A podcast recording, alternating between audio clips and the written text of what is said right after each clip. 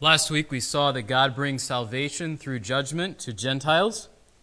This uh, remarkable idea that Israel would be the third party with Egypt and Assyria, a blessing in the midst of the earth, whom the Lord of hosts has blessed, saying, Blessed is Egypt, my people, and Assyria, the work of my hands, and Israel, my inheritance.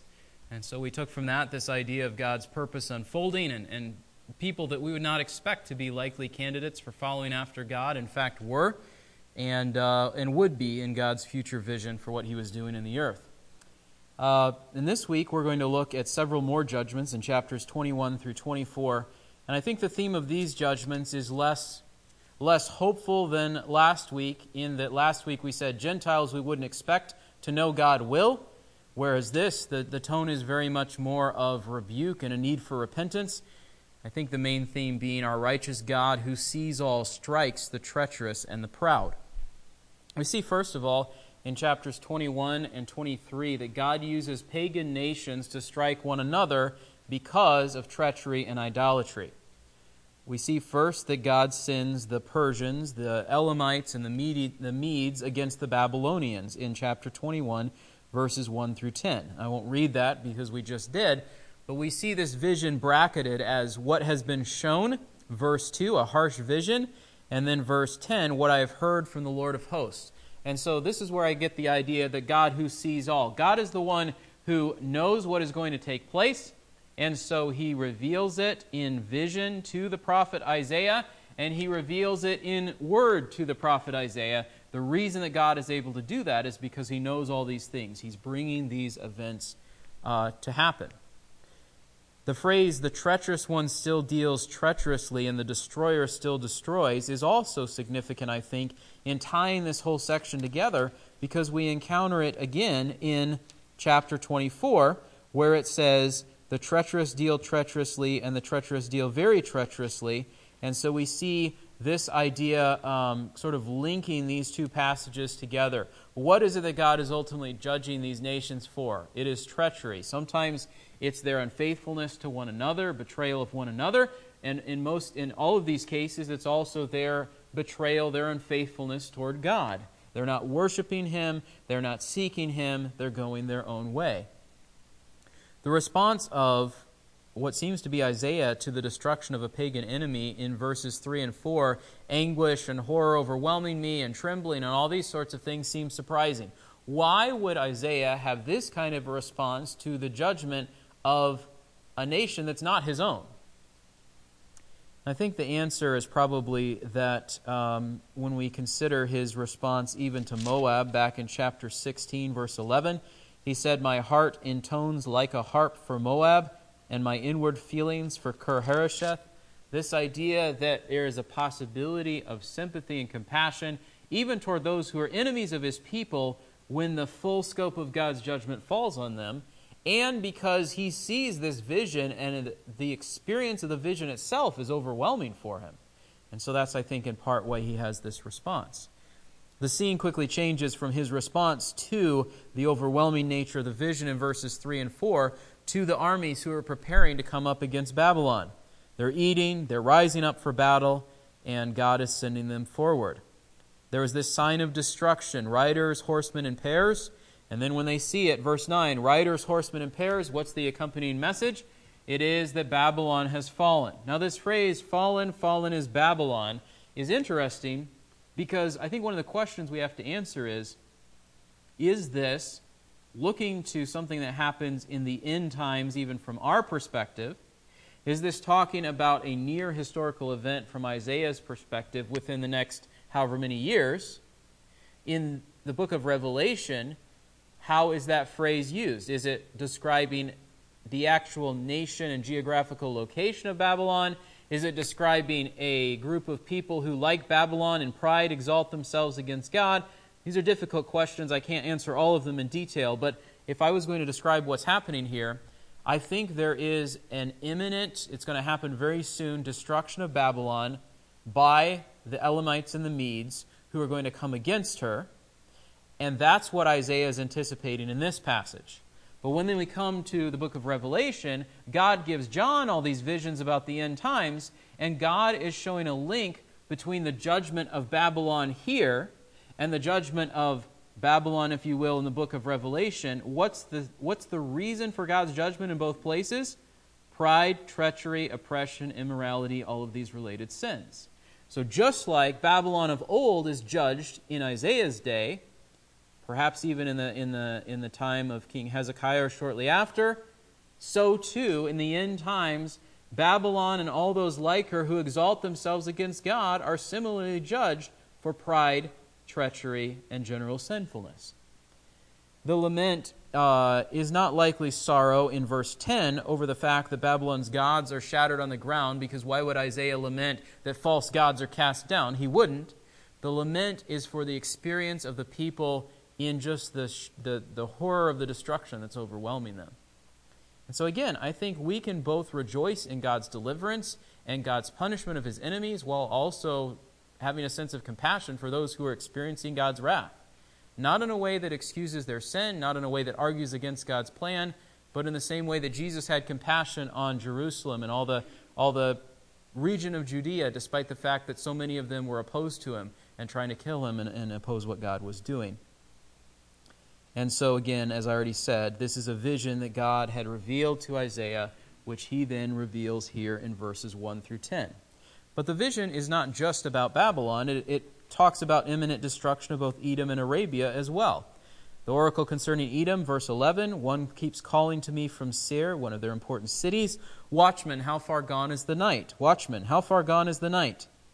The watchman says, Morning comes, but also night. If you would inquire, inquire, come back again.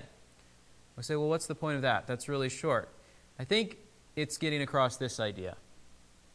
Judgment is coming, but it's not quite here yet. You're going to have to come back again. It's not quite ready, but it's soon.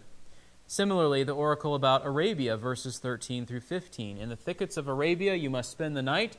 O caravans of Dedanites, bring water for the thirsty. O inhabitants of the land of Tema, meet the fugitive with bread. For they have fled from the swords, from the drawn sword, and from the bent bow, and from the press of battle. Again, there's this vision of people being basically refugees, fleeing from armies, needing bread, needing a place to shelter.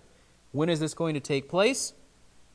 Verse 16 For the Lord said to me, In a year, as a hired man would count it, all the splendor of Kedar will terminate, and the remainder of the number of bowmen, the mighty men of the sons of Kedar, will be few. For the Lord God of Israel has spoken. Again, God knows what's going to happen because He's arranging the circumstances. He's giving the time frame for when it's going to take place, and He's warning the people of this coming destruction through uh, defeat by their enemies. I think it, it, essentially what's happening here is God is wiping out one by one both the enemies and potential allies of Judah to drive Judah to depend on Him. Do they? Ultimately, no, but for a time, under the reign of Hezekiah, they do. And so there is that brief glimmer of hope. If we jump over to chapter 23, we'll come back to chapter 22. But there is the reality that God sends yet another nation against Tyre. And people have disputed about when Tyre is destroyed. Uh, is it Babylon that destroys Tyre? Well, we see the vision of Babylon herself being destroyed, at least for a generation or so. Is it uh, the Assyrians who come against Tyre? That's certainly a possibility.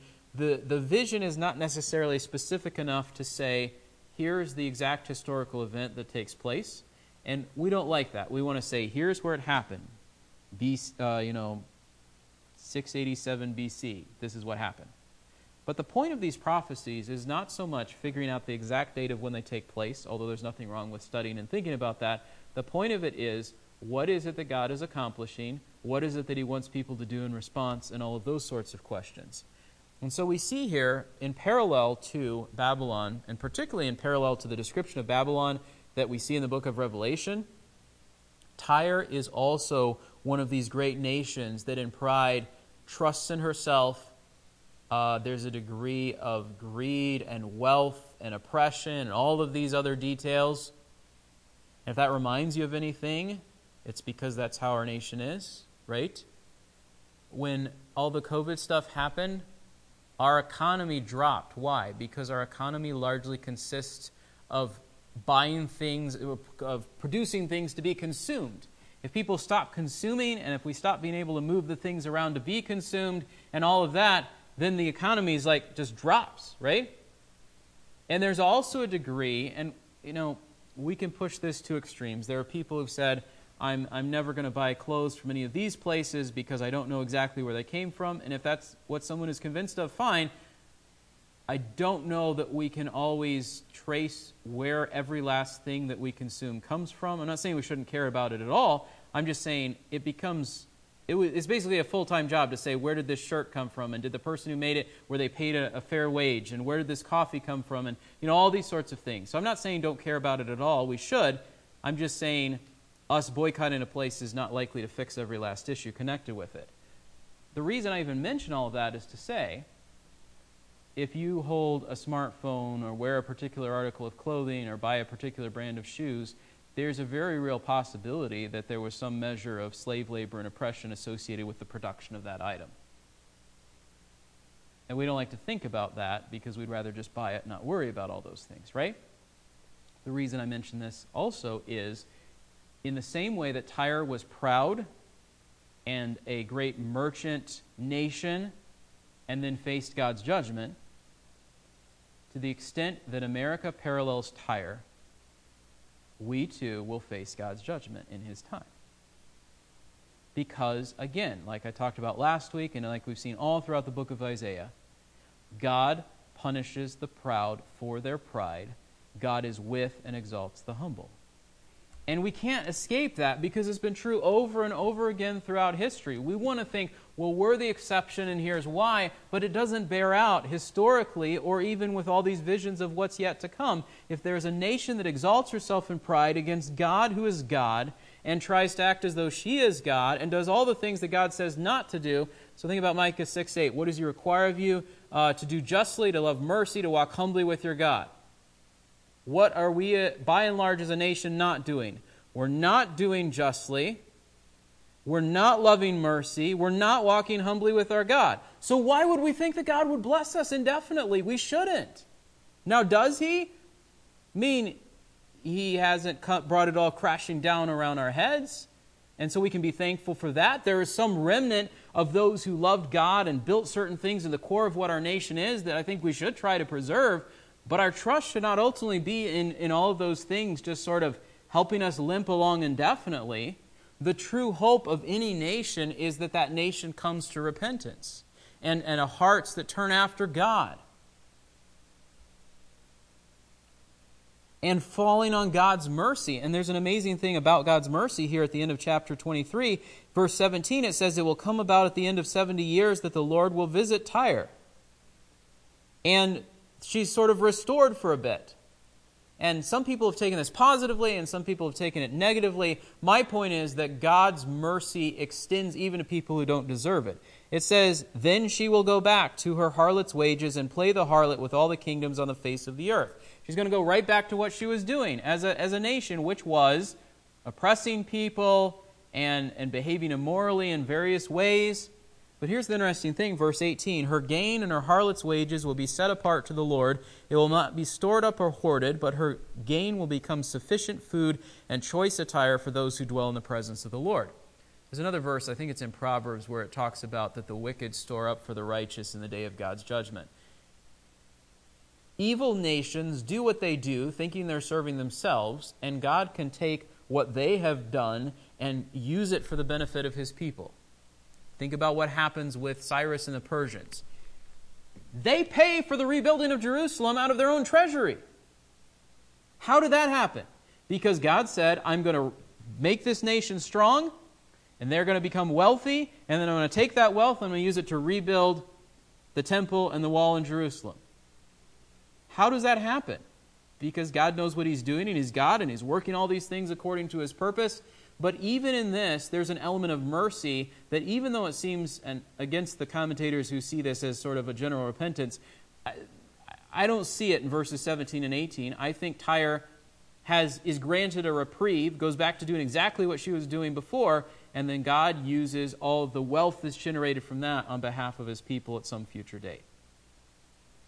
But the point is, that God shows mercy to people who don't deserve it. And the point is that there should be repentance, which then brings us to chapter 22. God uses these various pagan nations to bring judgment for treachery, idolatry, and pride, but God's own people should have paid attention to the warnings. And that's where it comes in chapter 22. God strikes his own people for their pride and unrepentance. We see this idea that God uses a, a similar nation against his people, uh, just like he uses the Elamites to strike uh, Babylon, he also uses them against his own people. Chapter 22, verse 6 Elam took up the quiver with the chariots, infantry, and horsemen, and Kir uncovered the shield. So God uses the same nation he uses against Babylon against his own people in an effort to bring them to repentance. And what's the description here? The boisterous town is now quiet. What's the matter with you now that you've all gone up to the housetops? You who are full of noise, you boisterous town, you exultant city, your slain were not slain with the sword, nor did they die in battle. All your rulers have fled together and have been captured without the bow. All of you who were found were taken captive together, though they had fled far away. What's the timing of this vision? There's a couple of different possibilities that have been given. Is it in kind of 100 years in the future when the Babylonians come in and attack? Well, the nation that's described here is not Babylon, uh, verse 6, so probably not that. Is it under the reign of, I think it's King Sargon of the Assyrians? It doesn't seem to fit the historical context there either. It seems to be in the days and weeks leading up to this force of Sennacherib that comes up against them. Now, does God ultimately drive Sennacherib and his armies away? Yes. But the problem is not, the reason God does that is not because his people have a right response, because as we'll see throughout chapter 22, they're only trusting in themselves. It's for his own sake of keeping his promises and the faithfulness that he shows uh, to people like Hezekiah. It's not for the sake of the people.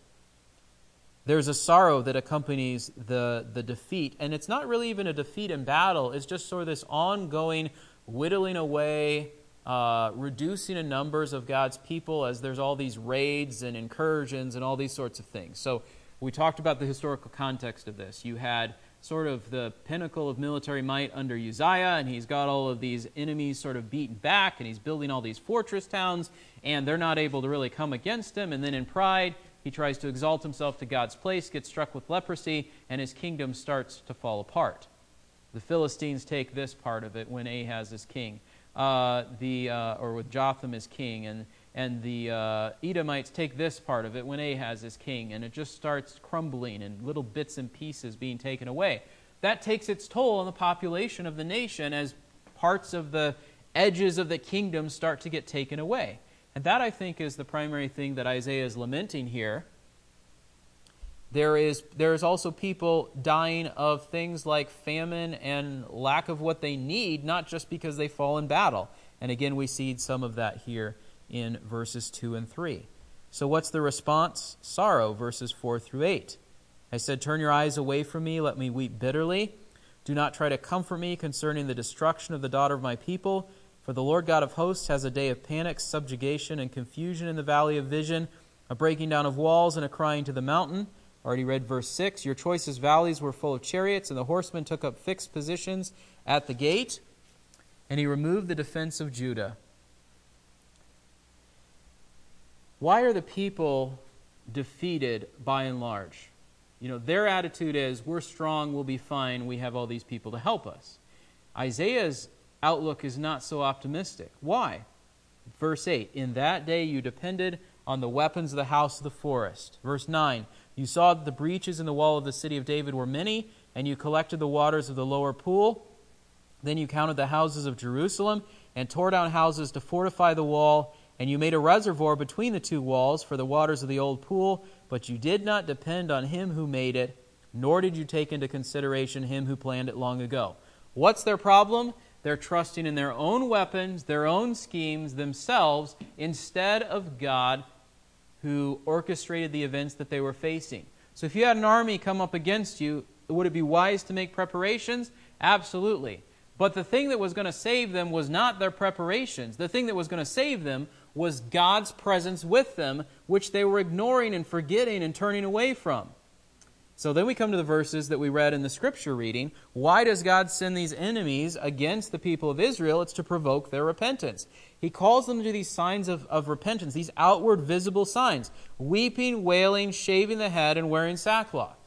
Now, that's not how we weep and mourn today. We do things like putting on dark clothing, and there is some degree of crying, but it's not like we have paid mourners who wail at a funeral like there would be have been in their culture. And it's not as though we go and we take dust and we put dust on our heads and we shave our heads and shave our beards and all those sorts of things as a sign of mourning. That's what they did in their day. That was an external, visible sign of mourning that was supposed to accompany an internal repentance of their heart, turning away from their sin, turning back to God. So God says, Show these signs of repentance. Same thing Jesus said to the Pharisees. He said, You brood of vipers. Um, or even John the Baptist. Why are you coming to be baptized? do fruit in keeping with repentance. Doesn't matter if you get dipped in the water, if your heart's not in it, you just got wet, it has no significance, right? And so uh, God wanted the people of Judah, instead of trusting in themselves, to show these signs of repentance. Going back to this idea, God gives grace to the humble, He exalts them, He delivers them, He helps them. But instead of this, they went their own way. If we see in verse 13 this shocking response. Instead of external visible signs of repentance, what do they do? There's gladness, there's frolicking, there's slaughtering of cattle and of sheep, eating of meat and drinking of wine, and then this amazing statement, amazing in a bad way let us eat and drink, for tomorrow we may die. All right, so you just spent all this time shoring up the wall, making a place for the water to collect so you don't run out of water. Um, preparing weapons to sort of repulse the invaders. What's, the, what's another really important thing if you're going to be besieged? Have plenty of food stored up. And they're not storing it up, they're having a party and engaging in this revelry and saying, well, we might die tomorrow. So there's this, there's this inconsistency in their minds going from we're making preparations to saying, ah, it doesn't matter, we might die anyway, so let's just have a party and eat up all our food and, and enjoy ourselves. How can this be? Well, I mean, it's what James talks about. The person whose heart's not fixed on God, who lacks wisdom, is like a wave of the sea, driven and tossed by the wind. Paul talked about people in the church not being carried back and forth by every wind of doctrine. When we are not fixed on God, we're going to be inconsistent and indecisive and just back and forth about everything in life because there's nothing to anchor our hope. That was the problem for them. So they're doing this bizarre response to I mean, at one level it makes sense. It just doesn't make sense in light of what they had done in the verse before, the verses before. They're like, "Well, we might die, so let's just throw a party." Which was the exact opposite. God didn't want them to have happiness and partying. God wanted them to be thoughtful and reflective and consider why things were the way that they were. So, a quick aside when we encounter difficult circumstances in life,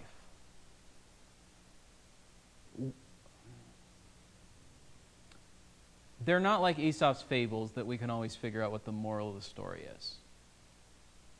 And yet, God is teaching us things through the difficulties that He brings into our lives. And far too often, what we try to do is say, I'm lonely, so I'm just going to fill my life with a lot of time with people, so then I'm not lonely. Or I'm sad, so I'm going to play happy music, so I don't feel sad anymore. Or I don't, something happened with my job, so I'm just going to go do all these activities so I don't have to face up to that. When we have this response that the people of Judah did, to what God wants us to do, which is to turn to Him humbly and repentantly in times of difficulty, and our immediate response is, How can I get out of it at all costs? We fail to have the right response, and we fail to learn what God is teaching us in the midst of a particular circumstance. And again, it might not be anything particularly profound or necessarily anything new. Sometimes God has to teach us the same lessons over and over and over again. But the question is are we going to have a right response when He brings those difficulties into our lives? Or are we going to try to ignore them and run away from them? And not all escape is evil. Um, if you're facing something that is just overwhelming, it's not wrong to say, you know, here's a favorite book. I'm going to go read that for a few minutes, and then I'm going to come back and face the realities of life. Or yeah, this is really hard, but there's also this legitimate outlet that God has given. You know, it's it life is is is lonely or whatever else, but God has brought these friends, and so we can spend time with. There's nothing wrong with that. The question is, do we use that as a way to avoid what God is doing in our lives? And so then, verse 14, because of their response of rebellion and of refusing to repent, surely this iniquity shall not be forgiven you until you die. So there is a sense, and for, verse 14 is a transitional verse. Some see it as going with 1 through 13, some see it as going through 15 through 25. I think the parallel would be what God says to Adam and Eve Dying, you will die. Did they drop dead the second they ate the fruit? No. But their fate was sealed the moment that they disobeyed God in that way. And in the same way, are these people going to drop dead immediately? No. But their fate was certain when God gave them this opportunity to repent, and their response was, Let's throw a party, go our own way, keep ignoring you, God.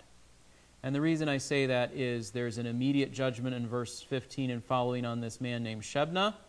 And then there's a vision of a future judgment in verse 25 that even one who's faithful, his, his ministry and service is going to fail. So when God says something like, you will die for your iniquity, it doesn't mean it's going to happen tomorrow or even right this second.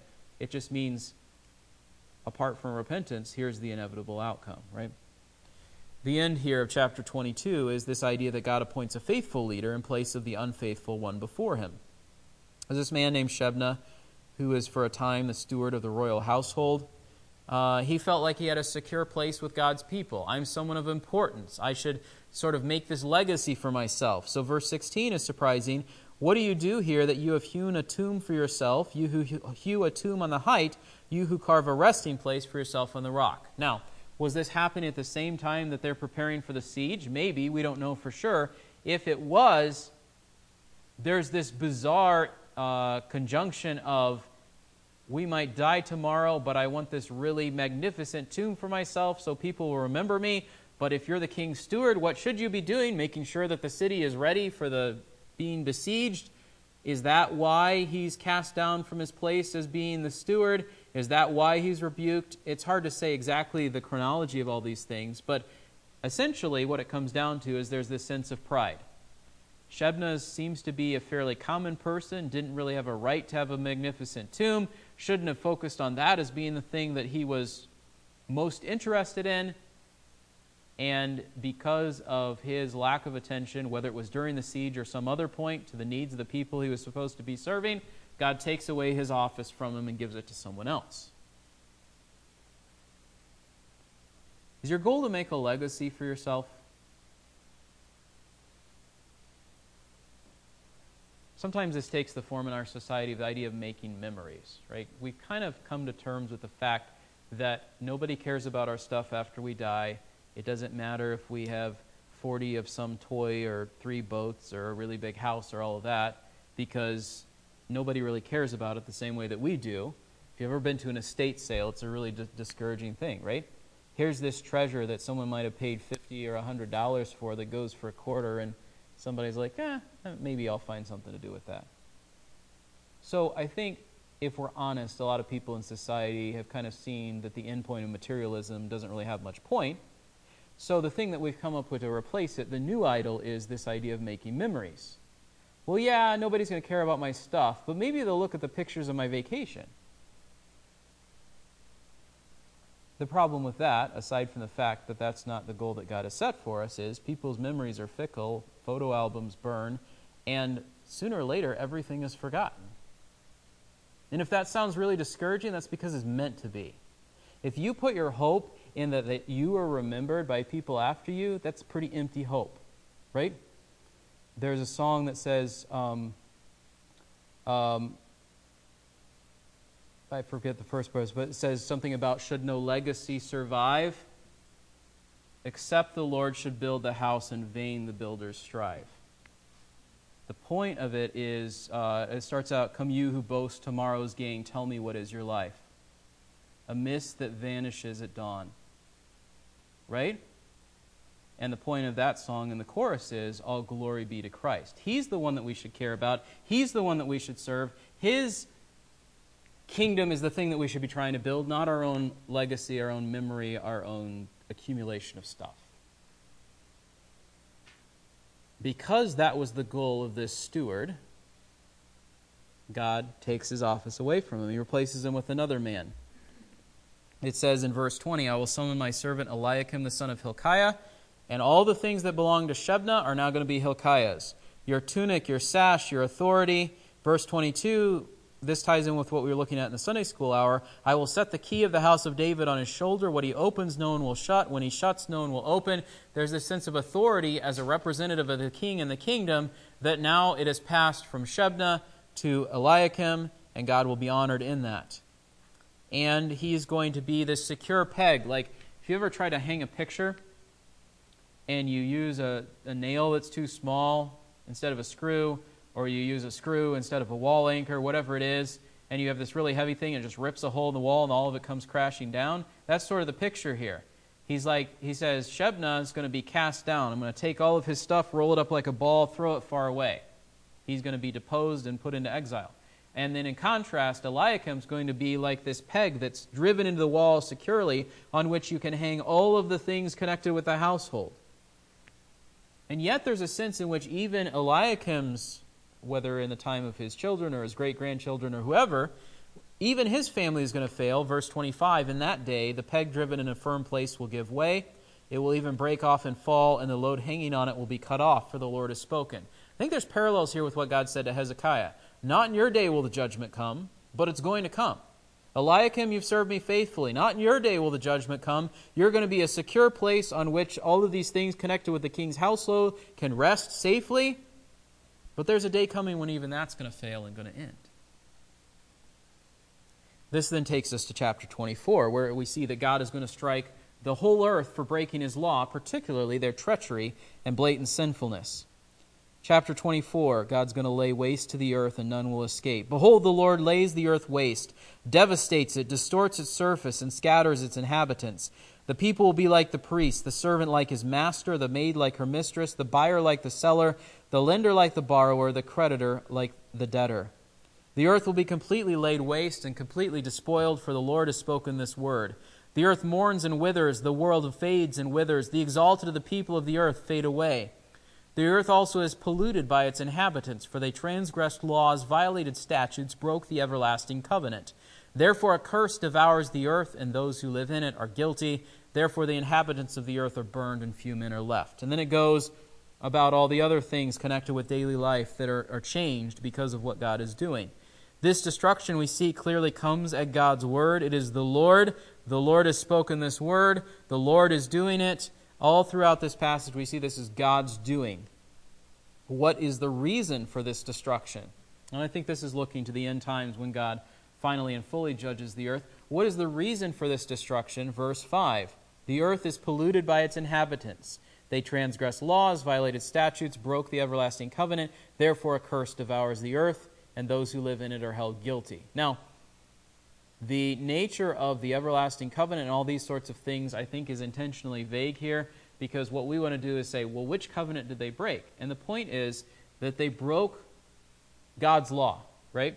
So in Genesis chapter 6, what is the nature of the description of the earth? The thoughts of every man's heart was only evil continually. There's murder, there's immorality, there's all of these things that are abounding in people's lives, such that they go from thought to thought of how can I sin next. And that's sort of the picture. As it was before the flood, so too in the end times it will be before God purges the earth with fire. Rejection of God, rejection of God. God's imminent judgment, God's imminent judgment. There's a sense in which history is not cyclical, but there is repetition both in what God has done in the past and what he will yet do in the future. So, the destruction is going to come, and it's going to be widespread, and it's going to be severe. And we see also this truth that God is going to be glorified in this destruction. We say, well, wait a minute, that doesn't seem right, but let, let me explain that for you. They raise their voices, they shout for joy, they cry out from the west concerning the majesty of the Lord. Therefore, glorify the Lord in the east, the name of the Lord, the God of Israel, in the coastlands of the sea. From the ends of the earth we hear songs, Glory to the righteous one. But I say, Woe to me, woe to me, alas for me! The treacherous deal treacherously, and the treacherous deal very treacherously. God is going to be praised with songs about his glory. We saw that in verses 14 through 16. We saw it in verse 23. The Lord of hosts will reign on Mount Zion and in Jerusalem, and his glory will be before his elders. And yet at the same time, we see this tale of woe for the people of the earth, just as Isaiah points out Woe to me, alas for me. Why? This phrase that we saw earlier in chapter 21 Terror and pit and snare confront you, O inhabitant of the earth. Then it will be that he who flees the report of disaster will fall into the pit, and he who climbs out of the pit will be caught in the snare. For the windows above are open, and the foundations of the earth shake. The earth is broken asunder, the earth is split through, the earth is shaken violently. The earth reels to and fro like a drunkard and totters like a shack, for its transgression is heavy upon it, and it will fall never to rise again. How can there be this side by side reality of God being praised and people being utterly destroyed? Well, it shouldn't surprise us because we see this all throughout the Bible. When God delivers his people, that necessarily means that whoever is oppressing them gets cast down. When God um, fulfills his word, it's not always just like joy and peace and happiness that he brings about. God said to the people of Israel, If you turn away from my word, here's the judgment that's going to come on you. You're going to have famine, you're going to have drought, you're going to have enemies attacking you. Instead of lots of kids, you're going to have few. Instead of lots of crops, you're going to barely scrape it together enough to get by. God says this over and over again to the people of Israel in Deuteronomy and in a bunch of other places through the words of the prophets. The same thing is true in the end times. God has said, if you violate my law, here's what happens. And people did it, and God kept his word. And so the rejoicing is not primarily rejoicing and praising God because of something that's positive and joy and happiness and all of that. It's glorifying God for the fact that he keeps his word, that he's a great God, that he fulfills what he said he would do. So this is a sobering reality. If God sees all, you and I cannot hide from his judgment. If God punishes the wicked, even those who by rights should be his own people, like we saw in chapter 22, we're not going to escape if we live wickedly, even though we might claim to be his people. And if God will be glorified even in destruction and punishment, we cannot think we're going to avoid those things because we say, well, well, God's only praised when he saves people, so he's just going to save people. what then should we do? We should, if we are living in a way that's proud and treacherous, expect God's judgment as a nation, as families, as individuals, whatever, if we live in a way that's proud and treacherous, we turn away from God, we betray people, we don't fulfill our word, we exalt ourselves instead of humbling ourselves, God's going to punish us. Because God doesn't tolerate that. He doesn't tolerate it from the wicked. He, he shows mercy for a time, and then he casts down. He doesn't tolerate it in his own people because it's completely incompatible with the way we're supposed to be living as those who claim to follow him. So, what should we do in light of God's response to people of Jerusalem and Judah? We ought to repent of pride and treachery in our hearts, not just say, oh, we're going to throw a party and ignore all the bad things that are happening because maybe they'll just go away. We should repent. There should be external, visible signs of repentance that reflect what God's actually doing in our hearts instead of ignoring the warning signs like the Israelites did. And God continued to spare them for a long time after. And that's the problem. We think, well, the judgment didn't fall. Die and you will die. Well, Adam and Eve didn't drop dead. You will die in your iniquity. Well, the people of Jerusalem kept on going, and God even spared them when Sennacherib came with this huge army. So they might have said to themselves, Well, look at us. Our, our preparations were good, and now we're fine, and we don't have anything to worry about for the future. The fact that the judgment came a hundred years later doesn't make it any less certain or any less real, or doesn't mean that God had forgotten about all the evil that they had done. It just means that God's gracious and merciful and unfolds his plan in his time, not in ours. Uh, we see this in 2 Peter. People say, Where's the promise of his coming? Everything keeps going the way it's always gone. Always gone. We're fine because it's not happening right this second. The fact that it's not hop- happening right this second is not, we should never conclude God's forgotten, God doesn't care, keep doing what you're doing. And in fact, the very blessing and prosperity that we, well, we tend to equate those two things, prosperity is blessing in our country. The very fact that we continue in prosperity is not necessarily a sign of God's favor. Think about that for a minute. If a nation exalts herself in pride and oppresses other people, she's going to amass massive amounts of wealth. It doesn't mean that God's on our side. And ultimately, the question is not, is God on our side? It's, are we on His? But we think that because things are kind of continuing okay, that everything is fine between us and God. And that's not true, however much it might seem true in our minds. So, what should we do? We should seek God's glory in all things because he will be glorified. And I've, I've said many times before every knee will bow and every tongue will confess that Jesus Christ is Lord to the glory of God the Father. There's going to be a lot of people who are doing it too late on the, on the edge, looking down at God's wrath burning below them, from which there is no escape. The only opportunity that you and I have to deal with whether we are following after God or trusting in ourselves is in this life. There is no second chance once you die. There is no purgatory. There is no, oh, if this person really prays for me once I'm gone, maybe I'll get to go to heaven. Our opportunity to have a right relationship with God is in this life, in this life only. And the Bible says now is the day of salvation, not tomorrow, not next week, not on your deathbed, because you don't know when that day is coming. It's now. So, are you on God's side or aren't you? If you're on God's side, He can preserve and take care of you and bring you home to Him like He did for Isaiah and Hezekiah and other people who trusted in Him, despite all the other things that were going wrong in their day. But if you are not on God's side, the only thing that you can be confident about is not death and taxes, what people talk about, the only two things certain in life, right? It is the reality of God's judgment on sin.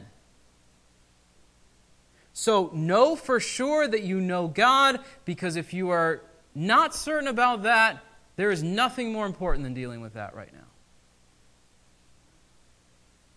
Say, how do I know if I know God? First John talks about some tests. Do you love God? Do you love your brother? Do you hate sin? If you don't love God and believe the things the Bible says are true about him, you can't claim to know him. If you live in ways that are selfish and hateful toward the people around you, you can't claim to love God if you don't love the people around you. And if you love sin and you live in it, no matter how many times you say, I'm a Christian, you can't be a Christian adulterer, a Christian homosexual, a Christian murderer, a Christian thief, a Christian whatever.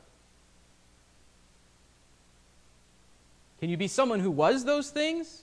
Absolutely. Paul says to the Corinthians, such were some of you. Can you be a person who presently says, My identity is this sin and I love it more than God? No.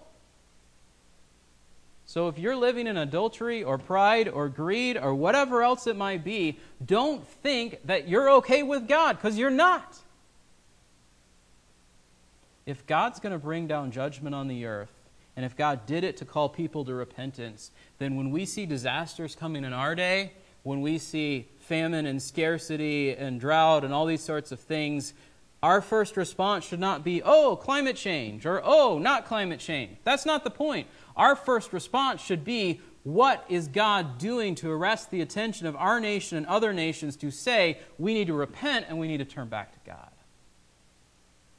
God, who sees all, who is righteous, is going to strike the earth for treachery and pride.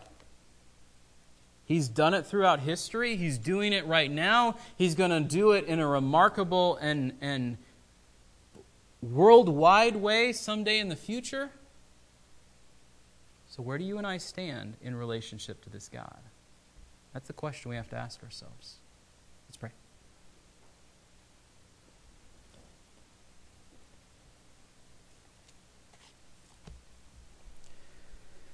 Lord, I pray that our relationship to you would be that of the psalmist. O God, you are a God. Earnestly I seek you. My flesh longs for you, my soul yearns for you in a dry and weary land where there is no water. If we don't want you, and if we can't say that you're our God, work by your Spirit so that we deal with that today. If we say that we are yours and we don't want you and we don't yearn for you, Deal with the sin in our hearts that's blinding us and driving us away. Or the fact that maybe we need to trust you for the first time. That's also a possibility. Lord, in all these things, we pray that you would produce your intended result in our hearts and our lives. Because it's not my words, it's not the fact that we sat in a church building this morning, it's not any of those things that are going to produce the effects you want in our lives. It's the work of your Spirit through the power of your word, according to the purpose that you're unfolding in this world. Do your work in us, Lord, we pray. In Christ's name. Amen.